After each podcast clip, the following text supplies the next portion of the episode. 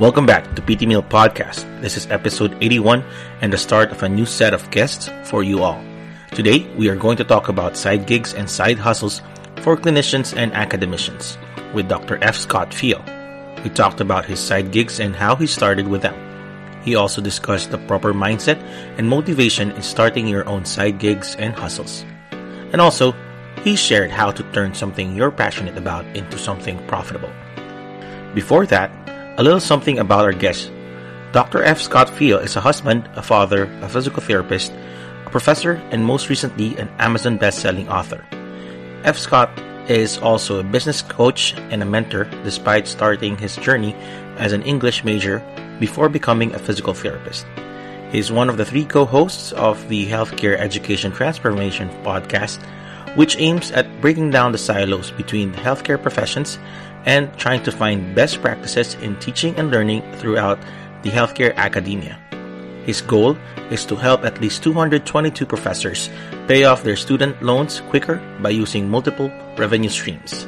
Now, let's take a listen. All right, welcome back to another episode of PT Meal Podcast, a buffet of play, therapies, movement, exercises, activities, and leisure, all packed in a hearty conversation of physical therapy profession and practice. I am Johan de la Paz, your host again. Welcome to the show. So, in today's episode, we are going to talk about side hustles and side gigs for physical therapists, uh, clinicians, professors. And to help us with that topic is um, is F. Scott uh, Feil. it's strange to say that the, the letter first. I know, I know. we, we can we can go into that story a little bit. I, I don't mind telling that story. Oh, welcome to the show, Scott. Yeah, Johan, thanks so much for having me. So, my name is Dr. F. Scott Feil. Uh, the F doesn't stand for anything. I grew up on Long Island, New York, and my dad was an English teacher for 32 years. So, he named me after F. Scott Fitzgerald. Uh, but his first name was Francis. My dad didn't want to name me that. So, he just left it as the letter F, which uh, is great. It's cool till you turn 16. Then, like I said, everything, uh, you know, all your legal documents get screwed up because it's all first name, middle initial. So, thanks for that, Pop. Uh, appreciate you, you know, looking down, laughing on me right now. But uh, yeah, I'm happy to be here, man. I love the podcast. I've been uh, uh, listening to a couple episodes now, and uh, I really like what you're doing. I, I, think you're spreading a good message. So I'm, I'm, just super pumped to be here tonight and kind of talk about some different things that uh, healthcare clinicians and academicians can get into on top of their nine to 5 mm-hmm. and the reason behind a lot of that as well. Mm-hmm. Um, you yeah. know, so it, it, it's it's one of those things that kind of happened to me by accident. I, I mm-hmm. fell into a lot of these things accidentally, so I'm excited to kind of tell the story about a lot of them. Sure, and I'm excited to hear that too. But before we really like dig into it, uh, could you give us a little background on you know uh, what you do as a physical therapist, and then probably like lead on to how you started in the, that side hustle, side gig um, area? Yeah, sure. So I graduated from East Carolina in about 2006, I think it was. It was a master's program back then. And then they offered the third year transitional doctorate if you stuck around. So I was like, yeah, I'll do that. You know, that sounds like the way the field's going. And uh, I started it there at ECU, but then my dad got sick, had some health problems. He ended up uh, passing away before I could finish my, my capstone project. And then the window of opportunity kind of closed on me there. And so uh, it took me a handful of times to pass my board exam. And while I was studying for it, I was living at home with my mom and trying to help her out after losing my dad. And, uh, you know, I, I just wasn't even sure that I wanted to go into physical therapy anymore. You know, I kept failing the damn the uh, test, the NPTE exam. I, uh, you know, I had to, I worked at the hospital as a PT tech Mm-hmm. And I had to go past the room where he passed away every day to clock in and clock out. And that was really starting oh. to wear wear on me. You know, it was a, right. a, bummer of a situation. So as soon as I passed the test, I just had to travel and find myself. So I started out as a traveling physical therapist. I uh, was out in the middle of nowhere, Texas, at a sniff. Then I went uh, to Honolulu, Hawaii for six months doing home health. That was really cool. And then I ended up in Asheville, North Carolina for three months doing home health as well. Uh, after that, I kind of settled down in Charlotte, worked at an outpatient setting for a couple years, then down to Savannah, where I did outpatient for about a year, then Atlanta, uh, where I did um, workman's comp for a year or two. And then from Atlanta, they had an opening in Waco, which was closer to where my wife's family was from in Texas. Um, uh, they lived in Katy, Texas at the time. So I ended up uh, transferring to, to Waco and working at the workman's comp company for about three or four more years uh, before I finally uh, finished my EDD in 2018. Uh, and I didn't think I was going to teach originally. I just thought I would leave it till, you know, um, a retirement age. You know, I just figured, ah, nice fallback. If my hands give out or my back gives out and I can't do physical therapy anymore, I could teach, right? Right. Well, then I moved into a skilled nursing facility and home health situation where I was working almost full time on both of them, uh, about 60 hours a week. And, uh, you know, it was basically just to get ready for my student loans. You know, they were coming due after after I graduated in 2018, and so I was like, all right, I got to figure this situation out. Um, but then you know covid hit and you know we had about 35 patients that had it and about 32 staff members that had it and my wife's a type 1 diabetic so she's already immunocompromised so i kind of stepped away from the clinical uh, side of things for a moment and that same week that i stepped down uh, the head of the program at University of St. Augustine in Austin called me up and said, "Hey, you know, are you still interested in teaching?" And I said, "Well, I wasn't, but uh, now that you mention it, COVID's kind of running rampant. I think it might be a good time to look into teaching." So. Mm-hmm. Uh, you know, I transitioned into academia full time uh, with the EDD, and I turned out, you know, I knew I liked teaching, but I didn't know I liked it as much as I, I do. So mm-hmm. uh, I, I, teach full time for the University of St. Augustine's Flex program, which is like teaching from home 90% of the time and then going up for labs every other weekend. Mm-hmm. Um, and then I, I, still have my mobile PT practice, um, which is a cash pay out of network practice.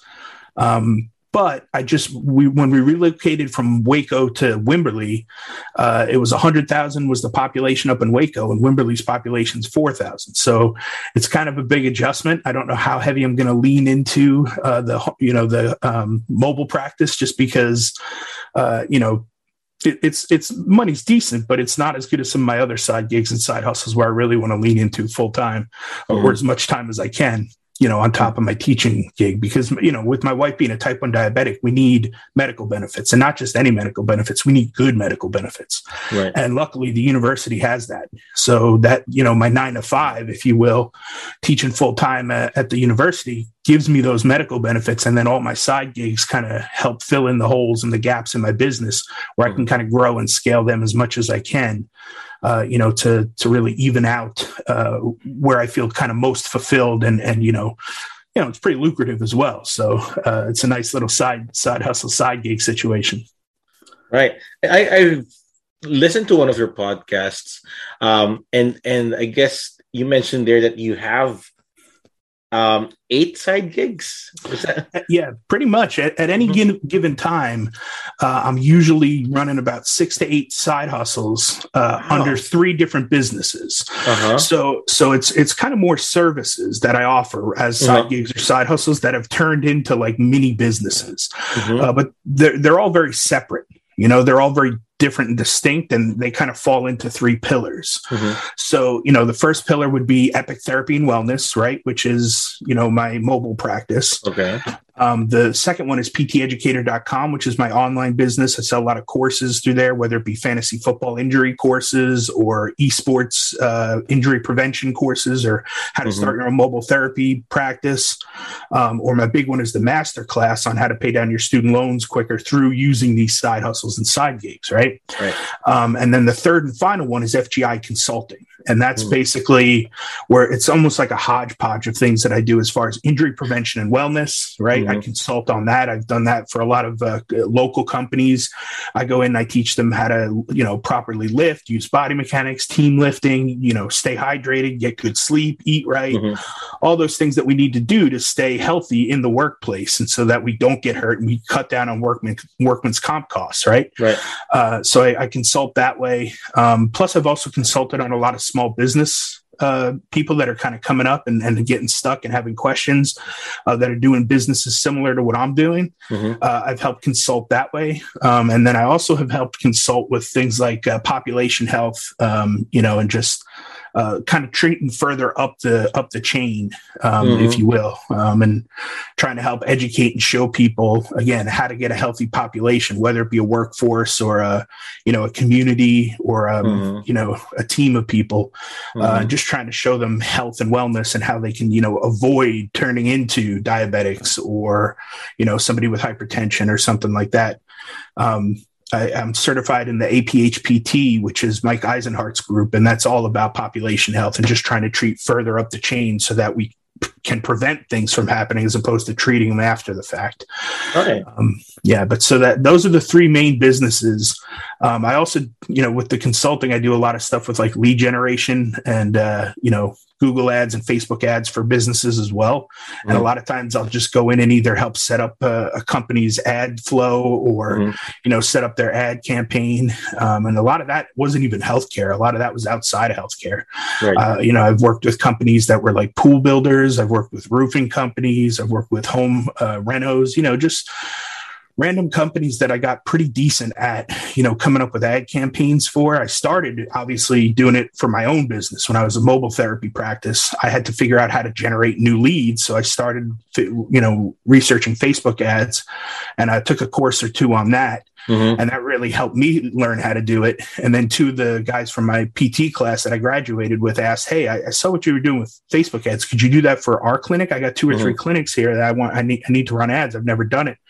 I said, yeah, mm-hmm. sure. They said, you know, we'll pay you. And I said, mm-hmm. All right, sounds like another consulting gig. Line it up, you know. but like I said, these these consulting gigs just kind of fell into my lap. It wasn't uh-huh. something I set out to do, mm-hmm. uh, and then I just filtered them all into you know the FGI consulting gigs. So mm-hmm. these are all amazing because when we were talking about all the like the three pillars of your businesses, these are things that physical therapists can do, and and not just like stay in the clinic because usually like us filipino physical therapists our mindsets are always all right i'm a physical therapist. I'm going to work in the clinics or i'm going to work in school as a as a um, professor or something. But uh, not many people would think about these other options uh, as, a, as a form of business. Yeah i is, think yeah. the biggest the biggest issue there is the mindset right? Uh-huh you've got to think about outside the box. You can't just think about being a nine to five clock in, clock out mm-hmm. therapist, mm-hmm. right? Mm-hmm. And a lot of these side hustles and side gigs can still keep one foot in the boat of healthcare and physical therapy. Like I said, mm-hmm. let's let's just take one example. Let's take the lead generation for a, a PT clinic, right? Mm-hmm. Let's say you wanted to learn and you didn't have the skill set yet, but you wanted to learn mm-hmm. about you know running Facebook ads to get new patients in the door for a physical therapy clinic, right? That's mm-hmm. still sort of physical therapy related, right? right? It's a skill set you may have to learn outside of your graduate school, but luckily, a lot of the graduate school stuff we learn teaches us systems and how to, you know, write standard operating procedures, right, for plans of care and, and that. But now we're just switching it to business and mm-hmm. writing out systems for how to do this for a business step, step, step, step. Mm-hmm. And then you go from there and you say, okay, I've learned this new skill. I can then implement it in healthcare mm-hmm. for a physical therapy clinic or mm-hmm outside of healthcare if I wanted to, like I said, work with a roofing company or something like that. Mm-hmm. You know, mm-hmm. so it, you can keep one foot in the boat of, of physical therapy or healthcare, you know, um, but but you just need to think outside the box and think about how can you use the skills that you've learned throughout right. grad school and apply it to what other businesses or what other people in the community need, right? You're mm-hmm. connecting mm-hmm. point A to point B. There's a need or a question that needs to be answered, and B is you have the answer, right? So mm-hmm. if you can connect A to B, you've got a pretty profitable business. Mm-hmm. Again, right. it's just about thinking a little bit outside the box. How do you get started in in side hustles inside you? Because I think a lot of people would want to know what would be a good motivation to start a, a side gig or a side hustle? Yeah. Yeah, I mean, for me, it came down to the fact that okay, look, I have a you know one hundred and forty thousand dollars worth of student loan debt, right? And mm-hmm. I have two two doctoral degrees, right? I've got a doctorate in physical therapy and a doctorate in education, and it wasn't fair to my family to take on that that student loan debt, right? I felt a little bit guilty about it because I didn't even want to teach, right? I, I didn't mm. even, I was like, I don't know why I'm doing this EDD. I don't really want to teach, you know, but it, as it turned out, it was a good fallback plan to have, right? But with that $140,000 worth of student loan debt, my thought process was, all right, let's just suck it up. Let's take it on. Let's say, okay, this is my responsibility. I took out those loans. I'm going to pay them down as quick as I can, right? Well, how can I do that? There's really only two ways to amass some form of money, right? And that's either mm. to cut corners and budget and save as much as you can on the lower end or make more income. Those are the only two ways to generate some form of money, right? Mm-hmm. So for me, I thought it was way easier to generate more money and more profit, right? And just come up with ways to increase your income, right? So I said, okay, well, what are some things I could do that could increase my income, right? Okay. And the first thought was, all right, PRN, right? I'll work a PRN job. But mm-hmm. that you're still trading time for money at that point, right? And so, okay, maybe I'm making 50 bucks an hour. That's not bad for PRN. Mm. But why do $50 an hour if I can treat a cash pay patient out of network home, you know, my my mobile business where I just bring a table into their home or their office, treat them there for 35 45 minutes and I can charge 200 bucks for the hour. Right? So oh, why am right. I going to why am I going to work $50 an hour for PRN for somebody else, making somebody else rich when I can just, you know, treat my own patients under my company, my PLLC, and make $200 an hour, you know? And that's, mm-hmm. again, not having to deal with insurance companies, not having to deal with reimbursement. It's straight up cash, homie, you know? Mm-hmm. So it's like, it, it, just didn't make sense to me, right? So if I was going to trade time for money, it was going to be my own time on my terms for the amount that I felt that I was worth and, and where I was valued mm-hmm. right? But like I said, now the problem becomes okay, let's say that you have this mobile practice like I had, right? And uh, you make approximately $200 an hour per patient, right? And that's pretty good rate for a physical therapist. But let's say I can go to a moving company locally here that has 50 employees and I can consult with them and teach them how to properly lift, proper body mechanics, group lifting, team lifting, right? Uh, bending in the knees, tightening the core, all the stuff that we learned in PT school and ergonomics, right? and I can teach them about health and you know healthy eating, staying hydrated, like all these things that need to happen in order to to be in a happy, healthy workforce. Mm-hmm. And I can charge fifteen hundred bucks an hour for that consulting. Mm-hmm. And I can I can do that for two hours, right? Thirty minutes for like tour the place, eval, see what's kind of going on there, right? And then about an hour and a half worth of educating on mm-hmm. how to do all these things and teaching their employees how not to get hurt on the job, right? right. and boom, right? You're going to make, you know, two to three thousand dollars for consulting that way. So now it becomes a matter of okay, again, if I'm going to use my time, what, you know, why would I treat a, two patients, let's say, for two hours and make four hundred dollars when I can consult and educate fifty people and make two to three thousand in those two hours? Right. So now again, you're trying to find the the value of your time and you're trying to figure out what your your services are actually worth. Mm-hmm. You know, when you're explaining that, I was thinking of uh, some colleagues I had in, in the university that you know specializes in ergonomics. They can go into that in their like free time after school or something that they, or weekends they can consult if um, use their knowledge in ergonomics. They have like masters in occupational health as well, so that's something that they can do. Absolutely. I mean, I, you know, it didn't take much. I have two templates. I have one mm-hmm. that's for like sitting at a desk and typing, like um, overuse injuries, like mm-hmm. carpal tunnel and stuff like that. Mm-hmm. Uh, and then I have another template that's for like big heavy lifting, like, you know, moving companies or, you know, anything where there's, you know, heavy lifting involved. Um, I had a furniture company in Waco there that I worked with. Mm-hmm. Um, so I just use those two templates and I customize them to that company specifically. I put in some examples of exactly what they're doing and things they're lifting and how to really do it. Mm-hmm. Uh, you know, and and again, I took days off from work to go do these consulting gigs. I would do two consulting gigs, one in the morning, one in the afternoon, while taking a PTO day off from work because the money was too good to miss. Uh-huh.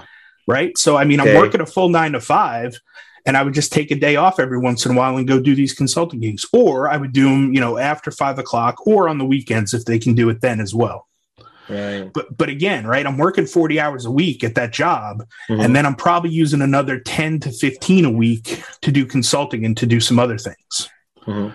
You know, so it's not it's not easy. I'm not saying that it's it's easy, right? But right. luckily now, working for the university, my hours are down to about 32 for the university and they give me eight to do self-development type stuff which could be clinical work mm-hmm. so again that would be perfect i could take a full day and go treat patients if i wanted to on my mobile practice right mm-hmm. or i can work on my business uh, coaching and my consulting uh, side of things as well and that's kind of where i put a lot of my my efforts in my free time so the next question there now is if you're if you're someone who has a full-time job and you're thinking about uh, starting even one side gig, how much time should you allot in just the the planning and starting part, and not not the execution yet, but the the the thinking part of the side gig? Yeah, it doesn't take much time at all. Honestly, you could be mm-hmm. up and running within 30 days, no problem. Uh-huh. Uh, you know, in the state of Texas here where I live, uh, they recommend a PLLC, right, mm-hmm. which is a um, uh, professional license liability corporation. Mm-hmm. It's similar to an LLC, right? Mm-hmm. Uh, the reason for that is anybody who has a professional license, doctors, lawyers, uh, dentists, PTs, OT, speech, you know, whatever, mm-hmm. anyone who has a professional license and wants to open their own clinical practice, they or or practice, mm-hmm. they are offered the PLLC. Nobody else in Texas is offered that, mm-hmm. and it's just another layer of protection, right? So if somebody goes to sue you, they can only sue the business and can't go after your personal stuff, right? Right. Good news is PTs very rarely get sued because we just don't do anything malicious for the most part. We don't kill patients, you know. Mm-hmm. So, uh, you know, our malpractice insurance is pretty low, and and you know, we, we have a good heart, right? We, we have a servant's type heart. We want to help people. We want to see them get better. So mm-hmm. for the most part, PTs are not getting sued that often, right? Mm-hmm. But just in case, you've got to have that PLLC in case uh, in place, I should say, and then you also need some sort of malpractice insurance, mm-hmm. right? Mm-hmm. Uh, go ahead. Is that required to whatever side gig you're going to open up, or if it's just physical therapy related? Yeah, I would say if just if it's clinical, if it's mm-hmm. if it's physical therapy, occupational therapy, or speech, whatever. If it's clinically related, you're going to want some sort of malpractice insurance. Mm-hmm. Now, let's say uh, you have an online website, right, and you sell courses through that, like I do through pteducator.com. Mm-hmm. Uh, most of the time, you're okay if you just put a disclaimer, and again, you'll have to talk to a, a, business lawyer about setting this up. But if you put a disclaimer at the bottom of your website saying this is for purely educational purposes, mm-hmm. it, they, it's hard for them to come back and sue you for for something you know they found in your course and tried and it didn't work out right mm-hmm. so you know again as long as you have some disclaimers in there you know that kind of takes care of that but luckily my malpractice insurance covered not only mm-hmm. epic therapy and wellness but also pteducator.com i told them everything i was trying to do with my businesses mm-hmm. and they covered it all and it was only like 300 bucks a, uh, a year something like that mm. so it wasn't very expensive yeah so the llc mm. again same thing about 300 350 to start a plc here in texas it's different for every state so you have to do a little research depending on where you live mm-hmm. uh, the malpractice insurance was about 300 for the year um, and other than that, I think there was maybe just uh, a yearly tax if you made less than a million dollars. I think you had to just say, "Yeah, I made, made less than a million. It was mm-hmm. fifty bucks uh, or something like that for the first year." Mm-hmm. Um, you know, and, and that was about it for startups. I think I paid mm-hmm. another five hundred or so to set up uh, my website. Um, and then after that, you know, it's all just been implementation. So for mm-hmm. you know, pretty much for for close to about a thousand bucks or less, mm-hmm. uh, you could really you know get your first business up and running. And again, if you're bootstrapping and you're just starting, mm-hmm. like I didn't have a thousand bucks, right? So what I did was I went on eBay and I sold a bunch of stuff. We had a garage sale. Um, and I think I ended up on, on Facebook Marketplace as well, selling a couple of pretty big items. And I think we ended up selling about eleven hundred bucks worth of stuff in one weekend.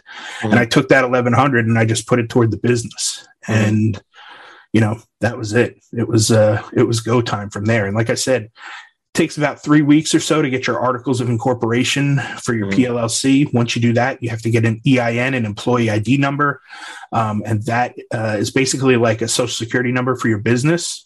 Mm-hmm. And then once you do that, you're ready to roll. You open up a business bank account with that EIN number, and that's it, man. It's wow. go time. Yeah, it's really not that hard. Well, will you explaining it? It sounds easy, but it's for someone who's not really familiar with the business terms. That's uh, really a handful.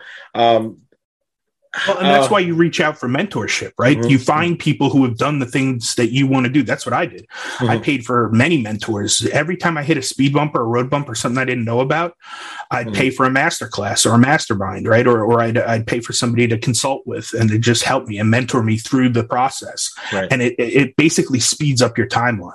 Mm-hmm. You know, it, with mentorship, there's basically three reasons people pay for mentorship. One, they have no idea what they're doing and just need guidance, right? They need somebody to show them what the hell's going on. Mm-hmm.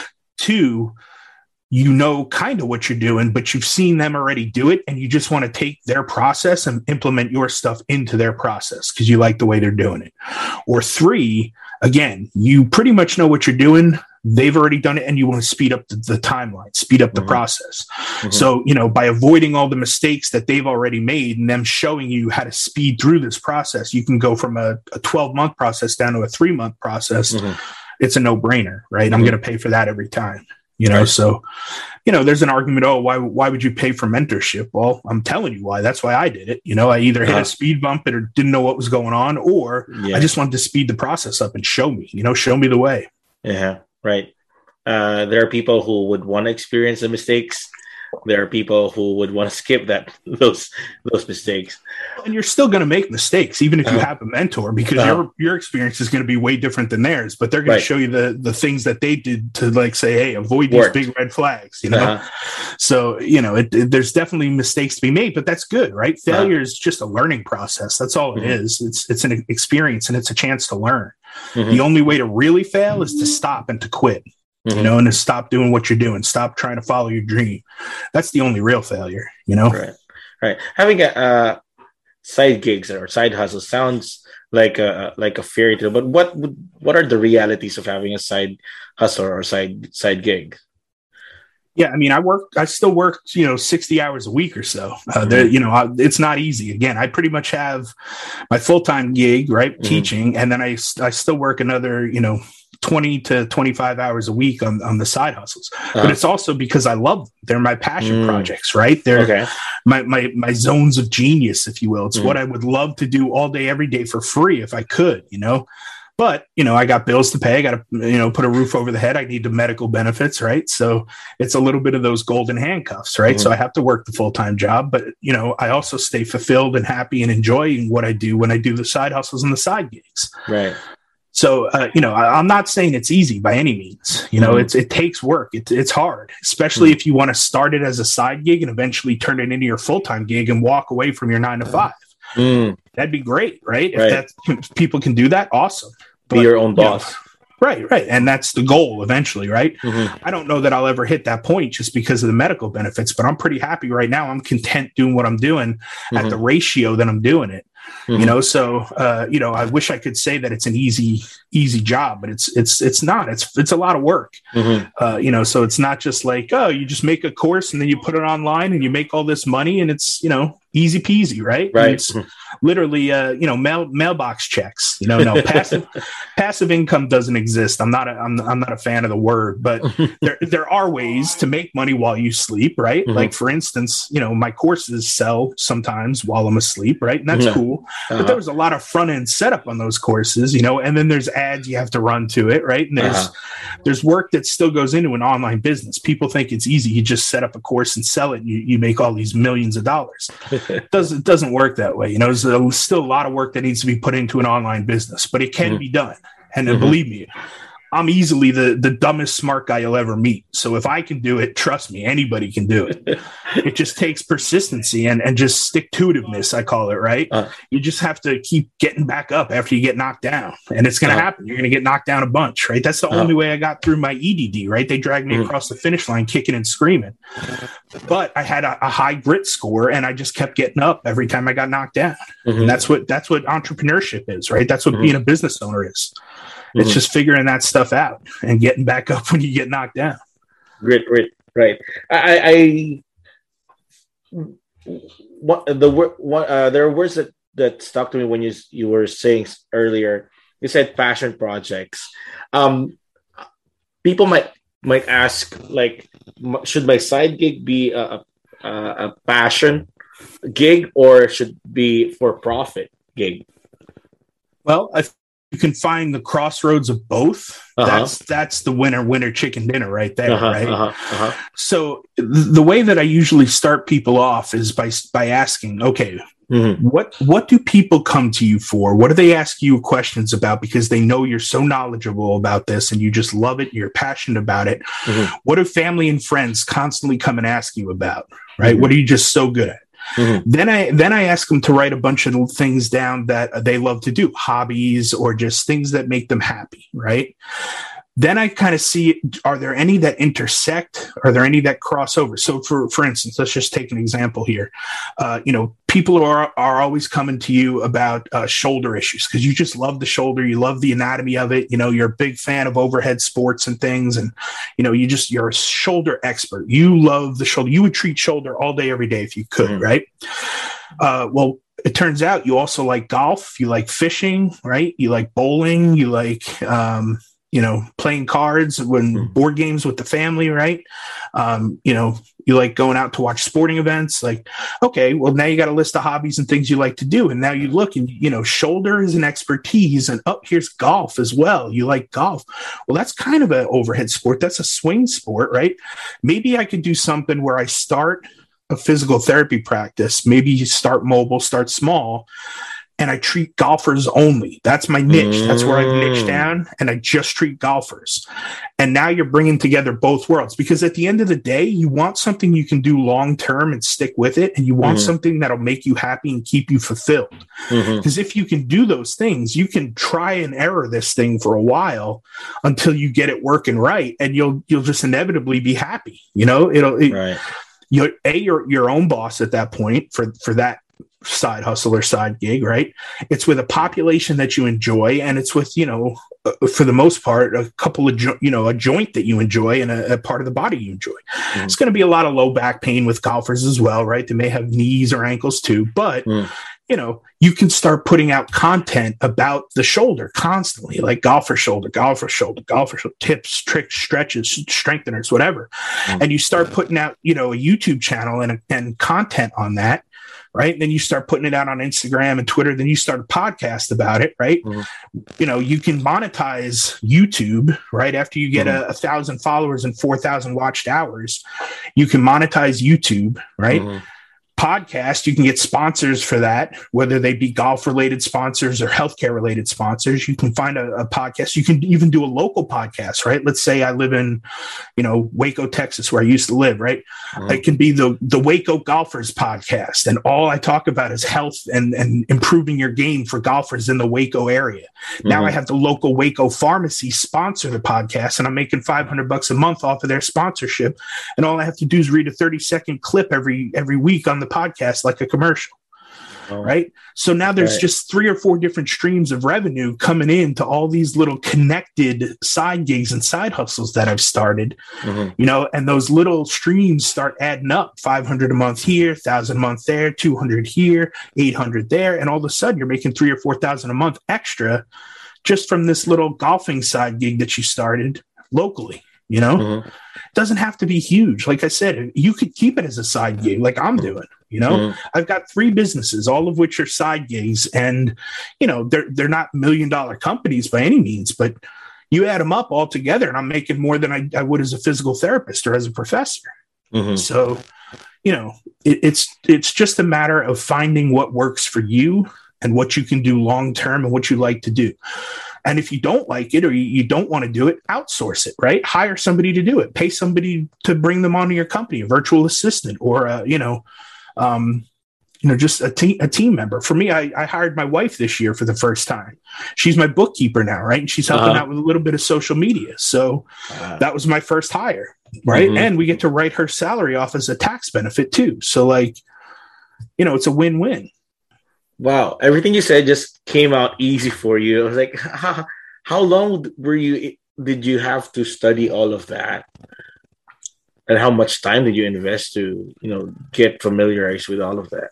Yeah, that's a good question. So, this all started with uh, the Healthcare Education Transformation podcast, right? It's mm-hmm. a podcast I host with Brandon Pone and Stephanie Wyrock. And basically, we all had issues with the world of academia. And when we mm-hmm. came through the programs, we kind of felt like we, we weren't given 100%, like it just wasn't a great, perfect program. Mm-hmm. And, and, no program is going to be perfect, but we felt there, there were issues in our own programs that we felt could have been better. Mm-hmm. So we were new to academia. We didn't know anything about it. We weren't teachers yet. I had only taught two adjunct courses, right? And so we had to figure out how to get experts on the show and ask them what they thought was broken about academia and how they would fix it. So that's the big question we ask at the end of every episode, right? If you could fix, uh, if there there's one aspect of uh, higher education, whether it be physical therapy or otherwise, that you could change, what aspect mm-hmm. would you change, and how would you change it? Mm-hmm. And the number one most given answer was cost. They felt the cost of, of PT school and healthcare schools were just too expensive these days, mm-hmm. right? Yeah. Which I agree with, right? The debt to income ratio, especially for physical therapists, is kind of crummy right now. You can't come out with two hundred thousand dollars worth of student loan debt and make fifty five, sixty five thousand as a new grad. You just can't do it. It's not gonna. It's not sustainable. So I said, all right, if that's the number one issue we're coming across, I got to find a way to answer this issue. I have to, you know, my call to action has to be to do something to help attack those, you know, the cost of, of mm-hmm. physical therapy uh, school, right? And so the way I thought to do that was to, you know, I was working and doing and experimenting on all these side hustles and side gigs for about three or four years. So I said, why don't I show people the things that I'm doing and they can pick and choose from ones they think they might like? Mm-hmm. You know, and we'll start there. So I wrote the book, right? PT Educator Student Debt Eliminator, and you can find that on Amazon. Um, it, it it, came out naturally because I was an English major before I was ever a physical therapist, right? So I just wrote the book. It took me, I don't know, eight or nine months. I probably could have got it done in three, but life kind of threw us a couple curves. So I released the book. Then I created a master class on the back end of that. And then I finally finished a list of 100 different side hustles and side gigs that, that people can do as healthcare providers or healthcare mm-hmm. academicians. Mm-hmm. Uh, and you can find that at pteducator.com backslash 100, 100. People can download that list. They can look at it. I think of the 100, I've tried about 20 of them. Mm-hmm. Of the 20, I'm still doing about eight to 10. You know, oh, wow. And so again, it just took me getting my my feet on the ground, my boots on the ground, and just trying this stuff, getting down in the trenches and figuring it out. Mm-hmm. And whenever you know, finding things that I personally needed to grow and scale my business, like lead generation, Facebook ads, Google mm-hmm. ads. That's not something they teach us in PT school. Right but I had to figure it out, right?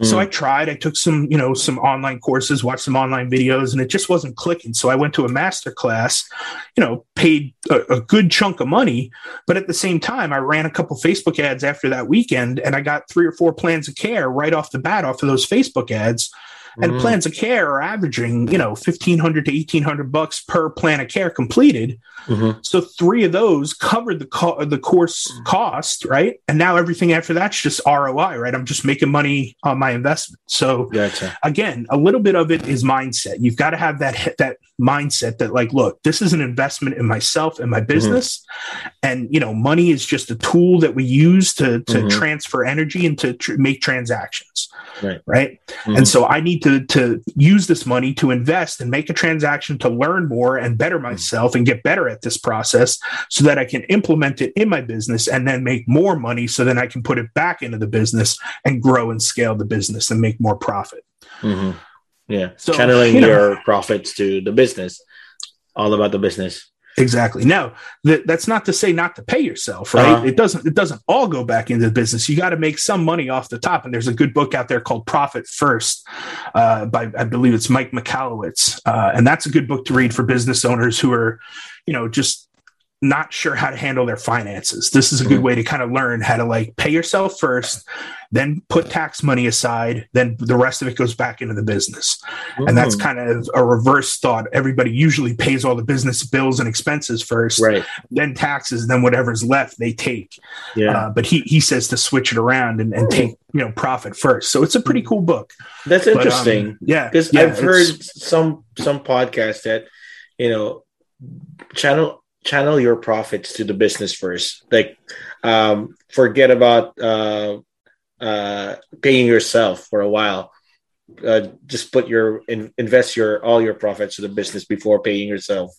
So that's that's different. Yeah, yeah. I mean, early on, that's probably true. You need a uh-huh. little money to get off the ground, right? But mm-hmm. once once you get going and you have a certain number that you've hit monthly, and you're keeping that and you're expanding mm-hmm. on that, that's mm-hmm. when you've got to start. You know, paying yourself 1st mm-hmm. you know, a, a, salary, right? Uh, and then you know, kind of going from there. But again, there's also ways to to pay yourself uh, through bonuses, quarterly mm. bonuses, to where you're not getting taxed on it as much. Mm. Um, you know, but again, I'm not a CPA. I'm not an accountant. You, these are things that you've got to talk to your your CPA about, mm-hmm. your small business accountant, and then your uh, your lawyer, your business lawyer as well, because um, you want to do everything on the level for sure.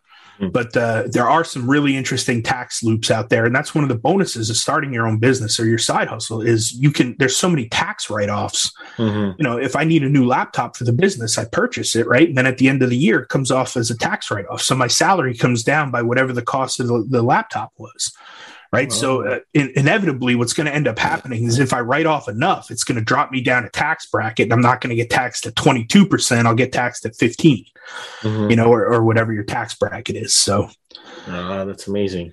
Yeah, again, just one of the perks of owning uh-huh. a, a, small business. You know, mm-hmm. uh, there's tax write offs. So, uh, getting back to mindset, you mentioned earlier.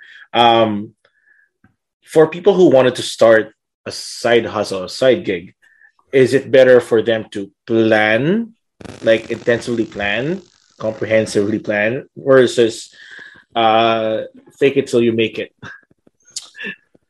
try everything on the list yeah. and you know just go for it and if it fails then try again yeah i think it's a little bit of both right uh-huh uh, there has to so let's say you start with the list of 100 mm-hmm. side gigs and you go through and you pick about five or ten right mm-hmm. again you don't need that many you just need one or two really mm-hmm. like let's say you have a, a monthly income goal that you want to set for this new mm-hmm. side gig or side hustle you can hit that goal likely with just one or two side hustles right uh, and it depends on how much it is but even still like when i was doing my mobile practice right i was making an extra was probably about two, 1500 to 2000 a week mm-hmm. just seeing patients, you know, and that's only, you know, five to 10 patients a week. That's not mm-hmm. much. That's, you know, and then that, that would end up being, you know, anywhere from four to 8,000 a month extra. Uh-huh. That's huge. That's, that's a salary yes. for uh-huh. some people. Right. Right. Right. And, and again, I wasn't hustling for that. I was, you know, just getting by. I was just seeing a couple patients here and there, like 2 mm-hmm. two a day after work, or like mm-hmm. one one or two in the weekend, whatever, you know. Mm-hmm. And eventually, it just grew to where I was just too busy, and I had to like like kind of cut the ads off and just stop and say, "Hey, this is what my patient load, and that's it." Uh-huh. Otherwise, I'd be working two 40 hour a week jobs, and that's not the point of this. Mm-hmm. You know, the po- the point is to gain time freedom through financial freedom, right? You want to mm-hmm. be able to pick and choose who you see when you see, you know, on your terms and, right. and in order to do that you've you know you've got to either you know work on the business instead of in it right or you got to start hiring people on to to see some of the patients for you if you you know if that's what you're doing or like i said uh, hire somebody to work on your online stuff, whether it be social media or bookkeeping or whatever, to mm-hmm. kind of free yourself up to do CEO level stuff and start thinking about the business, right? So, I mean, if, if you look at the big picture, there has to be some level of planning where you narrow it down to the handful of of things you think you might be good at or might be interested in. And if you don't have that skill set yet, it's not the end of the world. Mm-hmm. Everything is available on YouTube University. I mean, it's all out there you know mm-hmm. And if you still can't get it, or you just want you want to feel a little more comfortable, you want one-on-one attention, hire somebody. Hire somebody who's doing that exact thing you're trying to do. Copywriting. I had to read eight to ten books before I understood copywriting, and I was an English major.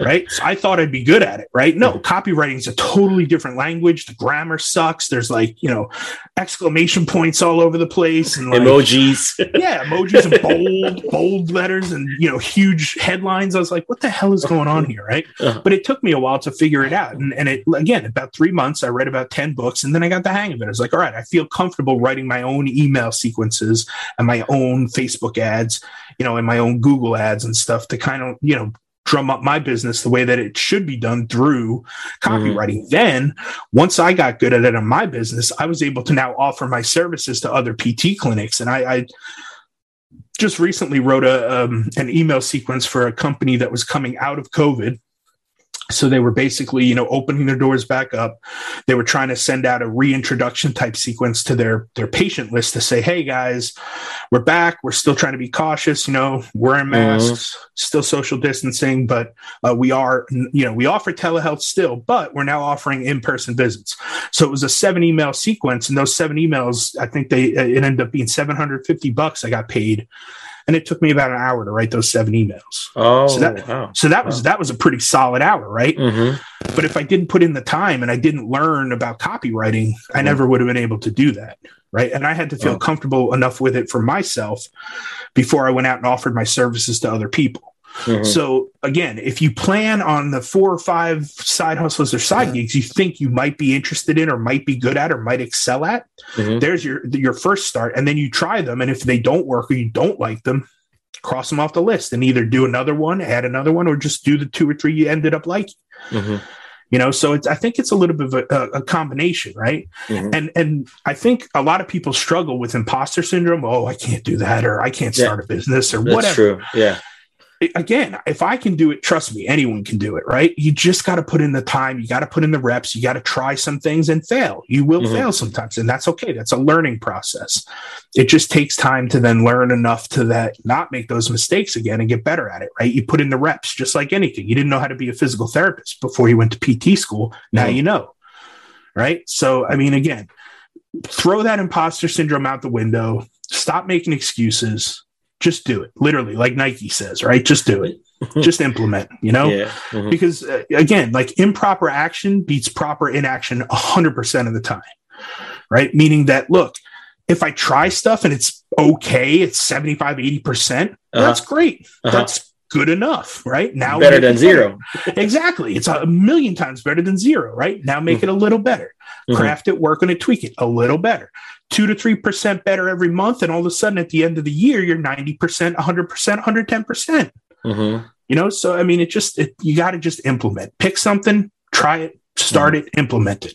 Mm-hmm. You know, and and then the rest just becomes uh, you know part of the journey, and you have to mm-hmm. really enjoy that that that grind and that hustle a little bit, you know, to get to a, a, comfortable point in the journey to where you're like, yeah, this is working finally. I knew I could do this. Mm-hmm. You know? Wow. Yeah. That's amazing all I could think about is when you were talking and explaining things like all that you did for your business, you became good, and then you leveraged that skill that you learned to to earn and help other businesses. Yep. Wow. You you just hit the nail on the head. The number one key word is leverage. Mm-hmm. And and I'll tell you a story that that happened to me. I was in the third year out of four in my EDD program. Mm-hmm. And I loved the didactic work, all the class work, the coursework. I was doing great in it. I loved it. But I was, I had this like panic attack moment where I was like, shoot, I don't want to teach. What the hell am I doing adding another $40,000 onto my student loans for a uh-huh. degree that I don't even want to use? Right. So luckily, I talked to a bunch of the people in the PT world that were mentors of mine. Right, I talked to Greg Todd, Jerry Durham, and Paul Goff, and even a couple people outside the the realm. Gallant Dill was one of my mentors, you know, and and just some business folks, and they basically all said the same kind of thing in the different ways, but basically they all said, as long as you can leverage your skill set, your license, and your degrees, doesn't matter what you do, you'll be fine. Mm-hmm and that kind of set me at ease and i was like oh man they're right like i don't have to teach in a university i can teach online classes about business or about you know side hustles like i do right or about sports fantasy football injuries right or mm-hmm. esports mm-hmm. injuries or whatever as long as i say hey look i'm an expert and an authority in this topic because of my credentials, my background, my schooling, and then the extra work that I put in to learn about this topic and my passion for it, mm-hmm. People will will flock to you and pay you for your knowledge and your skill mm. set you know and mm-hmm. and you know it just becomes a matter of, of people knowing you liking you and trusting you to eventually then purchase from you mm-hmm. so that's where the content creation stuff kind of comes out and you got to put yourself out there and you know not be afraid and just put mm-hmm. yourself you know facing forward and, and and it just becomes a matter of leveraging everything that you've put together, your whole entire skill set, your whole life experiences, right? Because my experiences are going to be different than somebody else's. Right. And so I may have a different point of view on things and how to treat something or how to fix something or how to mm. perform something, a task, mm. right? Mm. So, you know, as long as I leverage all of those things, you can turn that into any mm. business that you want, really. Right. And and so but, but when you say that, uh, so don't be afraid that the the market is saturated no, because you have your own not. unique unique experience background there. Yeah, especially when it comes to like book writing, right? I, re- uh-huh. I, wrote a book, right? And my first book, I was a little bit afraid. Like, are there already some books out there that kind of tell people how to pay off their loans quicker? And mm-hmm. I was like, you know what? It doesn't matter Mine's specifically for physical therapists and people in the healthcare world. Mm-hmm. And it's my personal experience on how I did this and how they could do it too. It doesn't have to be the exact way, but they could pick a couple of the ones that I'm doing and implement those. Right. This is just my story. It's to get your ideas flowing and make you think about things. Mm-hmm. Pick and choose what you want to use from it, ignore what you don't. Doesn't matter, right? At the end mm-hmm. of the day, it's whatever's going to work for you you know mm-hmm. and and again somebody could write the exact same book mm-hmm. but it's going to be completely different because of their point of view and their life experiences exactly so yeah don't ever be afraid of somebody else doing the same thing you want to do you know mm-hmm. i don't even look at them as competition mm-hmm. you know I'm, I'm, an abundance mindset kind of guy where i think that there's plenty of people out there for everybody to treat or help um, mm-hmm. so i'm just going to do my thing and you know if people like me and my style and what i'm doing and how i can teach them and help them they'll come on board right if not right they'll go somewhere else. Mm-hmm. It's, you know, it is what it is. There's plenty, plenty of fish in the sea. Right. Well, this has been a very interesting and very value packed uh, conversation, Scott.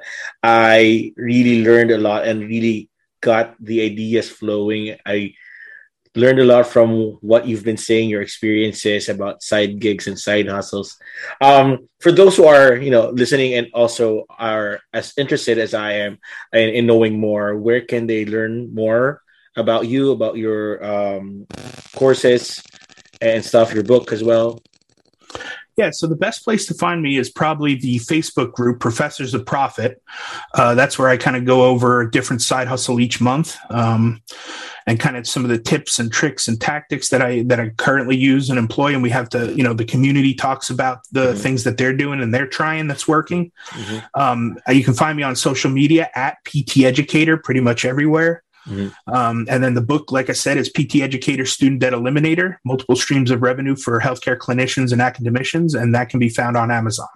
Mm-hmm. Um, so those are the the main ways to to reach me. I'm pretty accessible on social media, so by all means, reach out uh, if you have questions or anything like that. I'd be gra- glad to chat about uh, your ideas and what you're working on.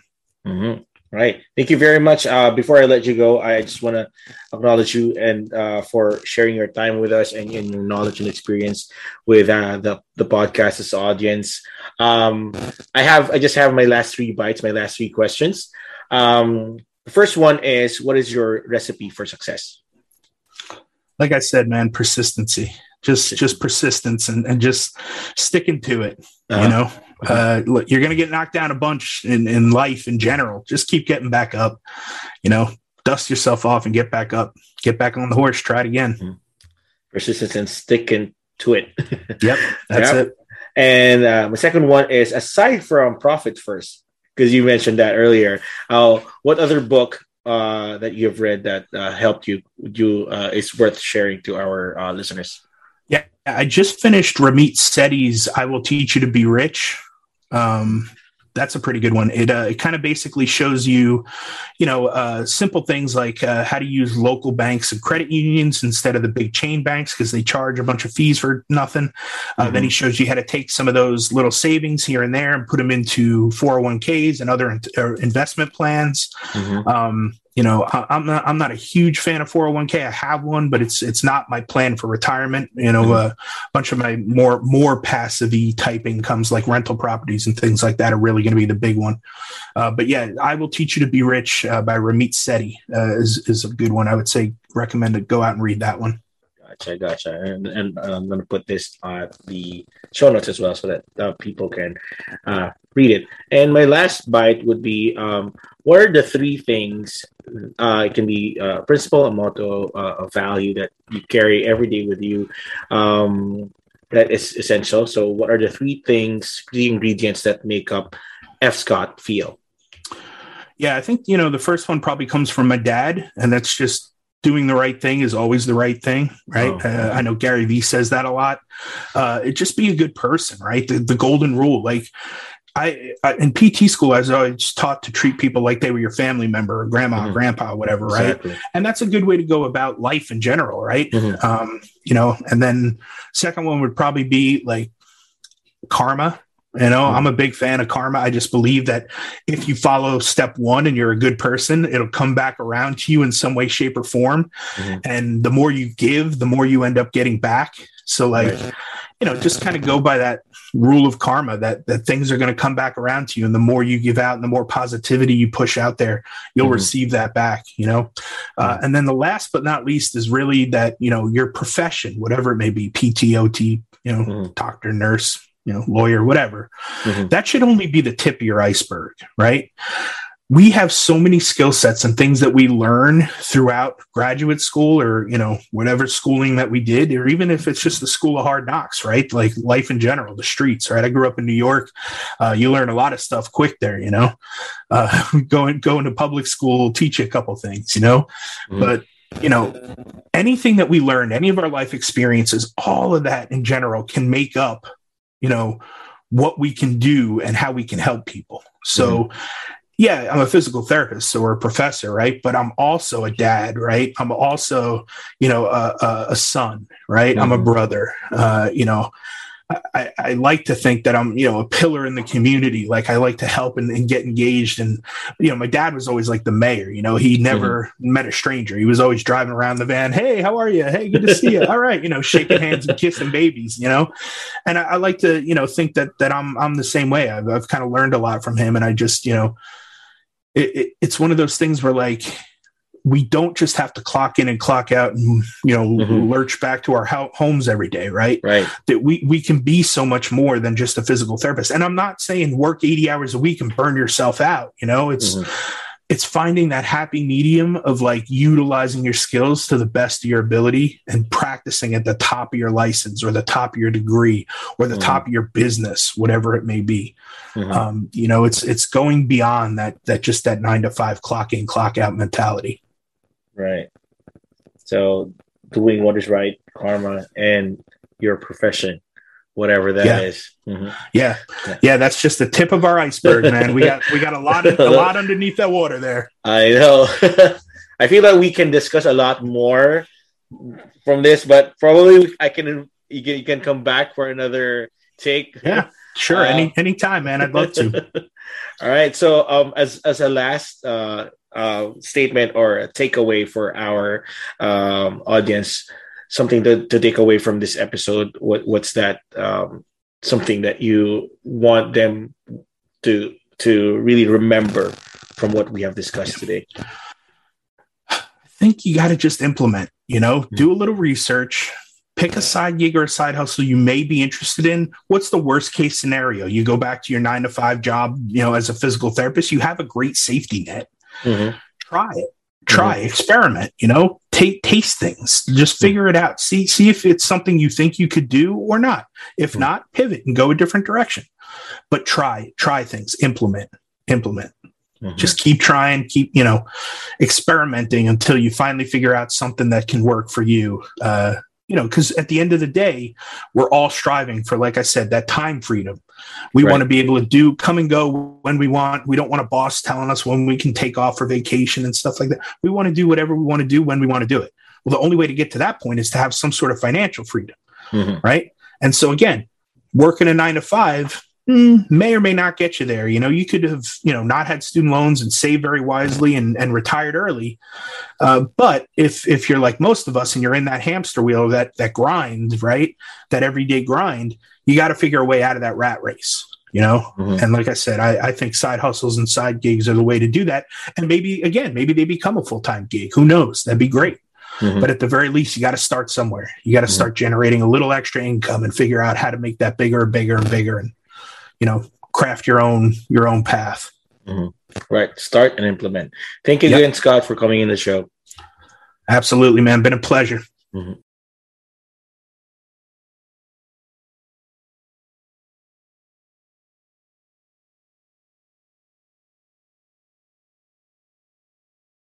Thank you for listening to PT Meal Podcast. If you like the show and want to support it, please follow the podcast's social media accounts in Facebook, Instagram, Twitter, and LinkedIn. Share the episodes you're listening to or episodes you love to listen to so that the message can reach more people. Also, if you have anything to share with everyone about the profession or your practice, do contact me and we can work something out. If you have any suggestions, feedbacks, questions about the show or the guests, uh, of the show, you can reach me through all the podcast social media accounts or through the website www.ptmealpodcast.com or through email at ptmealpodcast at gmail.com. Alright? Looking forward to hearing from you. Thanks. Just a reminder, folks, the podcast is intended for educational and informational purposes only. The show strives to keep all information true and correct, but humans sometimes make mistakes. Factual errors may be present, so we encourage the listeners to do their own research on the featured topics as well. Now, let's go back to the show.